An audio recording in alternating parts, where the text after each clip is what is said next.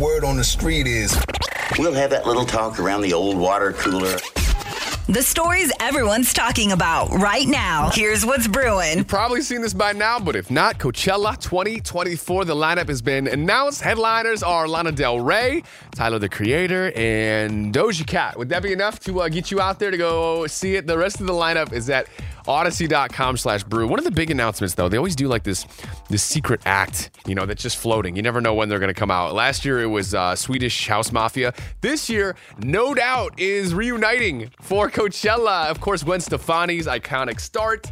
They formed in 1986, took a hiatus in the early 2000s. They came back in 08, but they haven't done anything since 2015. No word on other shows or, or new music from them, but this is always a good sign. So uh, if you if you've always had a dream to see No Doubt, this is your chance. Who doesn't love a good reunion? That's what's brewing today. Find the latest trending stories more, always linked up at audacy.com slash brew.